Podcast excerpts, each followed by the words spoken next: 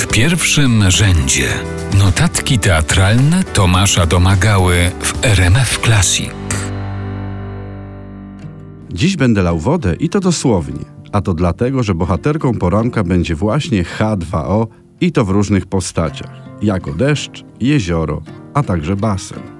Woda może pojawić się w przestrzeni scenicznej spektaklu w dwojaki sposób. Albo się przenosi na scenę, albo spektakl przenosi nad wodę. Ta ostatnia opcja jest rzadsza, ale dużo bardziej ekscytująca. Było na przykład przedstawienie Andrzeja Jakimca według dramatu Mrożka na pełnym morzu, które grano na jeziorze w Augustowie kilkaset razy, umieszczając publiczność raz na pomoście, raz na innym statku.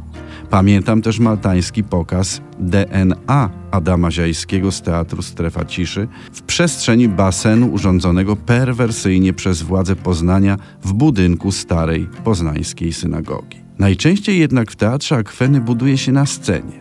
W ostatnich latach najsłynniejszym z nich był bodaj basenik w łódzkim spektaklu Wojciecha Farugi Antoniusz i Kleopatra. Jego wody stały się miejscem jednej z najbardziej błyskotliwych teatralnych metafor bitwy morskiej, w tym przypadku pod akcją.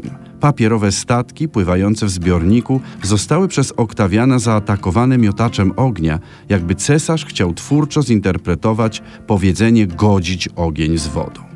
Każdy też, kto oglądał słynnego Hamleta Krzysztofa Jasińskiego w Teatrze Stu, pamięta scenę utonięcia Ofelii. Gdy bohaterka topiła się, wszyscy oczekiwali, że po jakimś czasie jej ciało wypłynie. Tymczasem tafla wody się uspokajała, a chwilę potem woda wyciekała z basenu, zamieniając go w grób Jorika. A Ofelia korzystała ze specjalnej konstrukcji, mając tylko półtorej minuty na uwolnienie się z wodnej pułapki, z naszej zaś perspektywy po prostu przepadała jak kamień w wodę. Oczywiście nie możemy pominąć teatralnych opadów deszczu. W monumentalnym spektaklu Fille Menard w Avignonie deszcz lał 40 minut bez przerwy, zalewając wielką tekturową makietę Partenonu i doprowadzając w końcu do jej zawalenia. We wspomnianym już Hamlecie Jasińskiego deszcz towarzyszył spotkaniu tytułowego bohatera z duchem ojca, jednocześnie wypełniając basen dla Ofelii.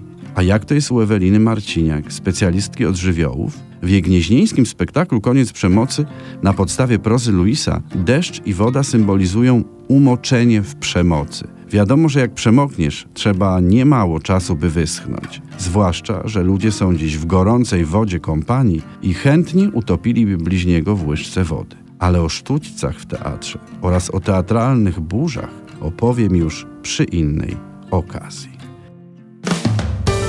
W pierwszym rzędzie notatki teatralne Tomasza Domagały.